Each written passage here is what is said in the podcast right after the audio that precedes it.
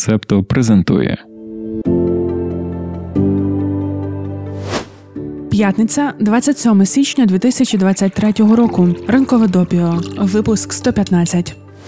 У нас є перша тисяча підписників та підписниць на ютуб-каналі. Дякуємо і доброго ранку. Як і обіцяли, починаємо працювати над відеороликами, але про це в найближчому майбутньому. А зараз огляд того, що в світі робиться. Пам'ятаєш, як нещодавно у різних містах до дипломатичних установ масово надходили так звані вибухові листи? Наприклад, тридцятого листопада в Іспанії конверти з вибуховим пристроєм отримали в посольстві України, на базі Військово-повітряних сил Іспанії, в резиденції прем'єр-міністра країни Педро Санчеса та в офісі компанії «Інсталаза», що виробляє зброю, яка постачається, зокрема, в Україну. Ніхто не загинув під час цих атак, які офіційні особи США вважають тероризмом. Втім, у результаті одного з вибухів постраждав співробітник посольства України. На The New York Times вийшов матеріал із версією «Хто ж стоїть за такою кореспонденцією в Іспанії?». Американські та європейські офіційні особи вважають, що російські офіцери військової розвідки ГРУ віддали відповідний наказ групі бойовиків, які є прихильниками расистської теорії переваги білих. Очевидною метою таких акцій з листами було сигналізувати, що Росія та її ставленики можуть здійснити терористичні удари по всій Європі, включно зі столицями держав-членів НАТО, які допомагають Україні. Про це на умовах анонімності журналістам The New York Times розповіли офіційні особи США. Вони також повідомили, що ГРУ, яке стоїть за конвертами з вибухівкою, в останні роки здійснило низку тіньових дій, щоб дестабілізувати різні країни світу. Йдеться, наприклад, про втручання у вибори президента США у дві тисячі шістнадцятому році, збиття малайзійського цивільного авіалайнера над Україною в дві тисячі чотирнадцятому. У статті згадують підрозділ ГРУ двадцять дев'ять тисяч сто п'ятдесят п'ять, який намагався дестабілізувати Європу шляхом державних переворотів і вбивств. Довгий час він був настільки секретним, що більшість співробітників ГРУ, ймовірно, не знали про існування такої структурної одиниці. Американським офіційним особам та їхнім союзникам стало відомо про цей підрозділ лише в останні роки. Є підозра, що до кампанії із вибуховими листами залучені російські офіцери зі сто шістдесят першого центру підготовки спеціалістів спеціального призначення. Штаб-квартира цього центру знаходиться у східній частині Москви. Там, серед інших груп розвідувального відомства, знаходиться також і підрозділ двадцять дев'ять тисяч сто п'ятдесят п'ять. Якщо вже ми згадали про збиття малайзійського цивільного авіалайнера над Україною, то давай ще коротко про останні новини з Європейського суду з прав людини. Є рішення, яким визнано, що захоплені території на сході України з одинадцятого травня дві тисячі чотирнадцятого року були під юрисдикцією Російської Федерації. Такого висновку суд дійшов у межах спільної скарги урядів України та Нідерландів проти Росії. Це рішення, що було оприлюднене двадцять п'ятого січня, є першим у практиці Європейського суду з прав людини, що стосується саме окупації Сходу України. Наразі йдеться лише про те, що суд визнав прийнятність скарг. Надалі буде розгляд їхнього змісту. Вони стосуються, наприклад, системного порушення прав людини в окупованих регіонах. У межах цієї справи Є Ес Пе Ел також визнав скаргу уряду Нідерландів про збиття рейсу Ем Ейч сімнадцять прийнятною. Як пише спілка мертвих юристів, рішення по суті скарг варто чекати не раніше, як через рік. Довго, знаємо. Втім, варто розуміти, що факт підтвердження російської юрисдикції над окупованими частинами Донеччини та Луганщини дає змогу запустити розгляд величезної кількості індивідуальних скарг проти Росії. Міжнародне правосуддя працює дуже довго, а нам хочеться справедливості та притягнення винних до відповідальності вже і зараз. Ми дуже добре розуміємо і знаємо, що у всіх нас ще багато роботи, аби російські воєнні злочинці почали відповідати. Втім, думаємо, що важливо в цьому всьому розчаруванні міжнародним правом, затягнутістю міжнародних судів, не розівчитися бачити моменти можливостей та маленьких перемог. Рішення Є Ес Пе Ел щодо окупованих частин Донеччини та Луганщини – однозначно плюс. Ми часто натрапляємо на коментарі у соціальних мережах, що, мовляв, Росія повиходила з усіх міжнародних організацій та конвенцій, то навіщо витрачати час на ці судові тяганини? У цьому контексті згадаємо ще одне з нещодавніх рішень Європейського суду з прав людини – справа Федотова та інші проти Росії. Діло було так. Три одностатевих пари звернулися із заявою про оформлення шлюбу до російських РАКСів. Їхні заяви не прийняли, оскільки за внутрішнім законодавством шлюбом називається добровільний союз чоловіка і жінки. Після цього пари звернулися до національних судів, щоб ті щось зробили. Чесно кажучи, аж смішно тобі розповідати про звернення одностатевих пар до російських судів. Тут навіть не треба докручувати ніякого жарту чи іронії, це просто смішно в своїй суті. Ну але продовжимо. Очікувано звернення до російських судів нічого не дало. Після цього пари пішли до Європейського суду з прав людини. Заяви у справі Федотова та інші проти Росії були подані у дві тисячі десятому та дві тисячі чотирнадцятому роках. Чому ми вирішили розповісти про цю справу? Для нас вона важлива тим, що це перше рішення Є Ес Пе Ел щодо Росії після того, як держава-терористка вийшла з Ради Європи у вересні дві тисячі двадцять другого. Таким чином, суд підтвердив, що міжнародно-правові обов'язки Росії не розчинилися у повітрі через факт виходу з Ради Європи. Європейський суд з прав людини залишається компетентним розглядати заяви, спрямовані проти Російської Федерації у зв'язку з її діями або бездіяльністю за умов, що вони мали місце до шістнадцятого вересня дві тисячі двадцять другого року. Ось це про те, що має значення для українського контексту. Ну а загалом рішенням у справі Федотова та інші проти Росії Є Ес Пе Ел підтвердив, що держава, будь-яка, не може не відповідати на базові потреби одностатевих пар, наприклад, у сферах майнового права, оподаткування тощо. Держава має обов'язок врегулювати співжиття одностатевих пар, надати їм суб'єктності. Усім любителям та любителькам бігати з коментарем, що «ну от, є ж цивільно-правова угода, підпишіть, пропишіть, хто що успадковує, хто до кого ходить в реанімації, хто залишається з дітьми, і все, будете мати спокій». Так от, на такі закиди можна показати рішення Є Ес Пе Ел. Ним визначається, що подібні регулювання є недостатніми. Суд говорить, що так, держава не має обов'язку легалізовувати саме одностатеві шлюби, хоч це всіляко і заохочується. Але є достатньо інших інструментів, щоб визнати одностатеві пари та гарантувати їм їхні права. Дякуємо, що ви з Септо.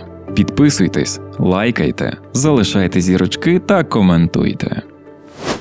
Ми продовжимо тему міжнародного правосуддя. Не спеціально, просто якось так вийшло. У далекому третьому випуску ранкового допіо, яке тоді було лише текстовим оглядом новин, а подкасту ще навіть у планах не було, ми розповідали тобі про єзидів. Єзиди – це етнорелігійна меншина, батьківщина якої розташована у горах Курдистану. Вони піддаються гоніння протягом всієї своєї історії. Ісламська держава здійснювала вигнання, масові вбивства єзидів, викрадення єзидських жінок. Ці злочини були визнані О О Н та іншими міжнародними організаціями геноцидом. І ось наприкінці дві тисячі двадцять першого року у Франкфурті відбувся судовий процес над Таха Аль-Дж. Він колишній член Ісламської держави, поневолив дівчинку-єзидку та її матір в Іраку, а потім катував і вбив п'ятирічну дитину. Злочинця засудили до довічного ув'язнення. Це, власне, був перший у світі процес, що стосувався геноциду єзидів. У п'ятдесят сьомому випуску ми робили огляд на матеріал The Guardian, в якому розповідали про групу високопоставлених британських юристів,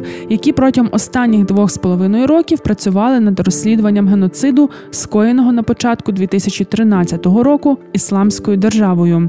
У вівторок The Guardian знову написали про цю етнорелігійну спільноту. П'ять єзидок, яких бойовики Ісламської держави утримували як рабинь, звертаються до О О Н з проханням втрутитися в їхню справу для отримання компенсації. Їх захопили в Іраку у дві тисячі чотирнадцятому році, вивезли до Сирії як рабинь. Серед бойовиків Ісламської держави, причетних до цих злочинів, був громадянин Австралії Халед Шаруф. Зараз жінки хочуть, аби Комітет О О Н проти тортур нагадав Австралії про її зобов'язання надавати потерпілим від насильства відшкодування. Це передбачено Конвенцією О О Н про тортури, яку країна ратифікувала. Наразі влада Австралії відхилила всі запити про компенсацію. Адвокати та адвокатки стверджують, що жінки мають право на компенсацію згідно зі законом австралійського штату Новий Південний Уельс. Злочинець Шаруф народився в Сіднеї, а Новий Південний Уельс був його останнім відомим місцем проживання. Закон про права та підтримку потерпілих дає єзидкам право на десять тисяч доларів та інші засоби підтримки.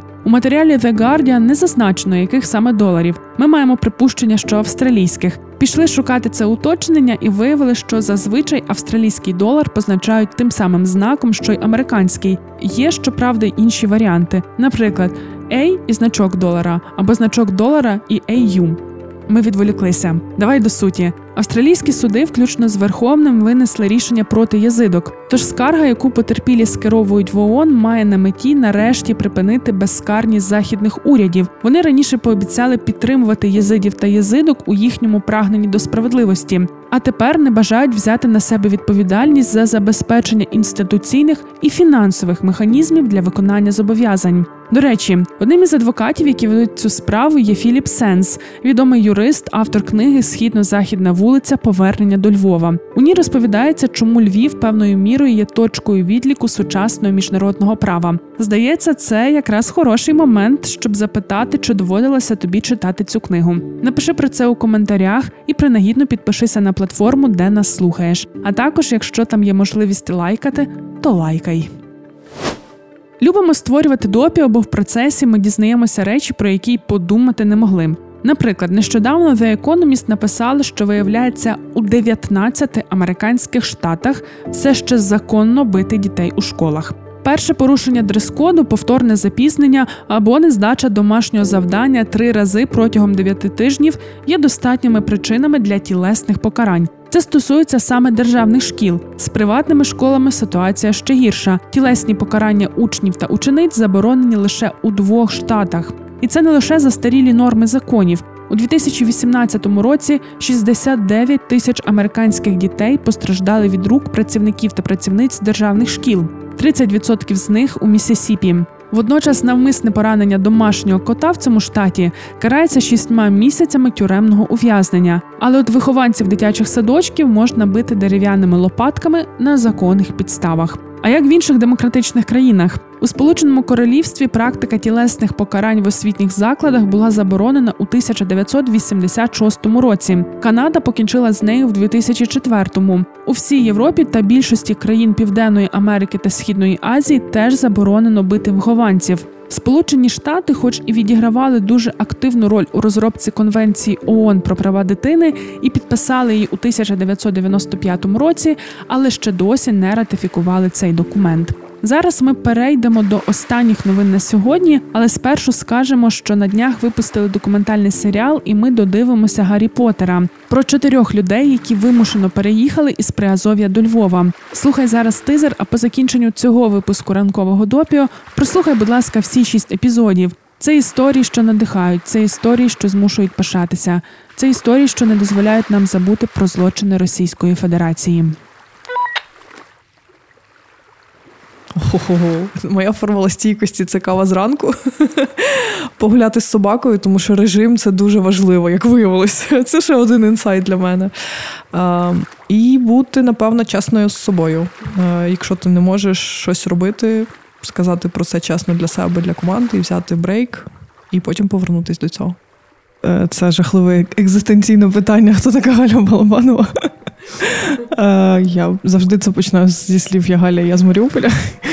Я, ну, з останнього, я співзасновниця освітнього хабу «Халабуда», і це останні сім років моє життя. Ще я фотограф, і ще я з Маріуполя, дуже люблю море. І з березня я живу у Львові. І е, намагаюся менеджерити проекти як у Львові, е, халабудні проекти як у Львові, так і наразі в Черкасах. Е, і, власне, намагаюся вивести весь цей сумбур життя. А я Таня. Я працюю в Септомедіа. З Галею ми познайомилися наприкінці серпня. Вона прийшла до нас, тоді ми ще були освітнім центром з прав людини у Львові, і запропонувала партнеритися. Спільно з Халабудою робити події і розповідати історії про тих активістів та активісток, які через повномасштабну російську агресію мусили покинути рідні міста. Тоді ми відразу погодилися, але й гадки не мали, яких людей зустрінемо, як вони живуть та чим займаються. Чесно кажучи, ми спочатку взагалі не розуміли, з якого боку підступитися до цього подкасту. А потім почалися спільні лекції, настільні ігри, короткі розмови. Ми познайомилися з людьми, чиї історії не можуть залишитися непочутими. Власне, подкаст «І ми додивимося Гаррі Поттера» – це вони. Це сповнені любові розповіді про Маріуполь, Бердянськ, про Халабуду, час є і маріупольське телебачення, про евакуацію і звикання до нового міста, переосмислення своєї роботи, про команди та лідерство. Це згадки про двадцять третє і, звичайно, двадцять четвертого лютого. Десь там буде і про Гаррі Поттера. Втім, найперше це історії Галі, Ксенії, Кирила та Алевтини.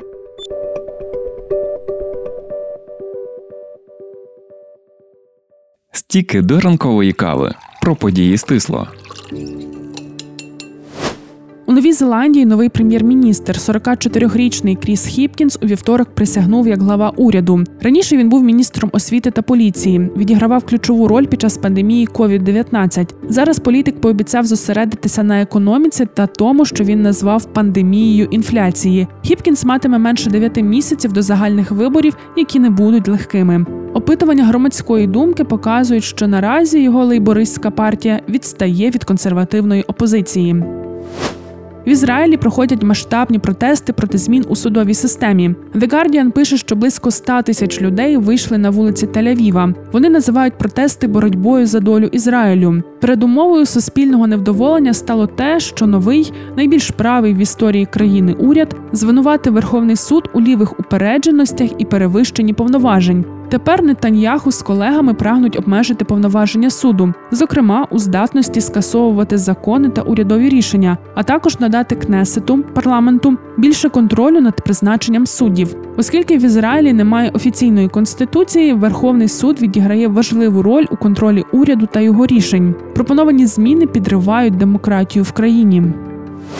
У вівторок один із провідних індійських університетів Джавахарлала Неру відключив електрику та інтернет перед показом документального фільму бі бі сі про прем'єр-міністра Нарендру Моді. У стрічці ставлять під сумнів лідерство політика під час смертоносних заворушень у його рідному штаті Гуджарат у дві тисячі другому році. Уряд Індії назвав цю роботу бі бі сі пропагандою та заборонив її покази і поширення в соціальних мережах. Кінопоказ в університеті організувала студентська профспілка, а адміністрація закладу погрожувала дисциплінарними покараннями, якщо фільм буде показано.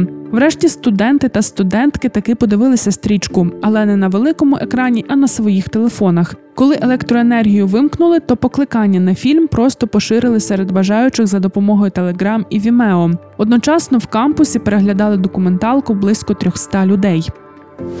Туреччина скасувала на невизначений термін тристоронню зустріч зі Швецією та Фінляндією після протестів у Стокгольмі. Минулих вихідних біля турецького посольства відбулася акція проти опору Туреччини щодо приєднання Швеції до НАТО. Демонстранти та демонстрантки спалили Коран. Це викликало невдоволення з боку Анкари. Там, до речі, у відповідь спалили прапор Швеції. Тристороння зустріч мала відбутися в лютому у Брюсселі. З понеділок Туреччина попросила її перенести. А Ердоган заявив, що Швеції не слід очікувати підтримки Туреччини щодо її членства в НАТО після протесту в Стокгольмі. На цьому все. Бережися, відпочинь протягом вихідних, вмикай і ми додивимося Гаррі Поттера, а ми йдемо готувати нове ранкове допіо. Ви прослухали подкаст «Ранкове допіо». Шукайте Септо в соцмережах, діліться враженнями та розповідайте іншим.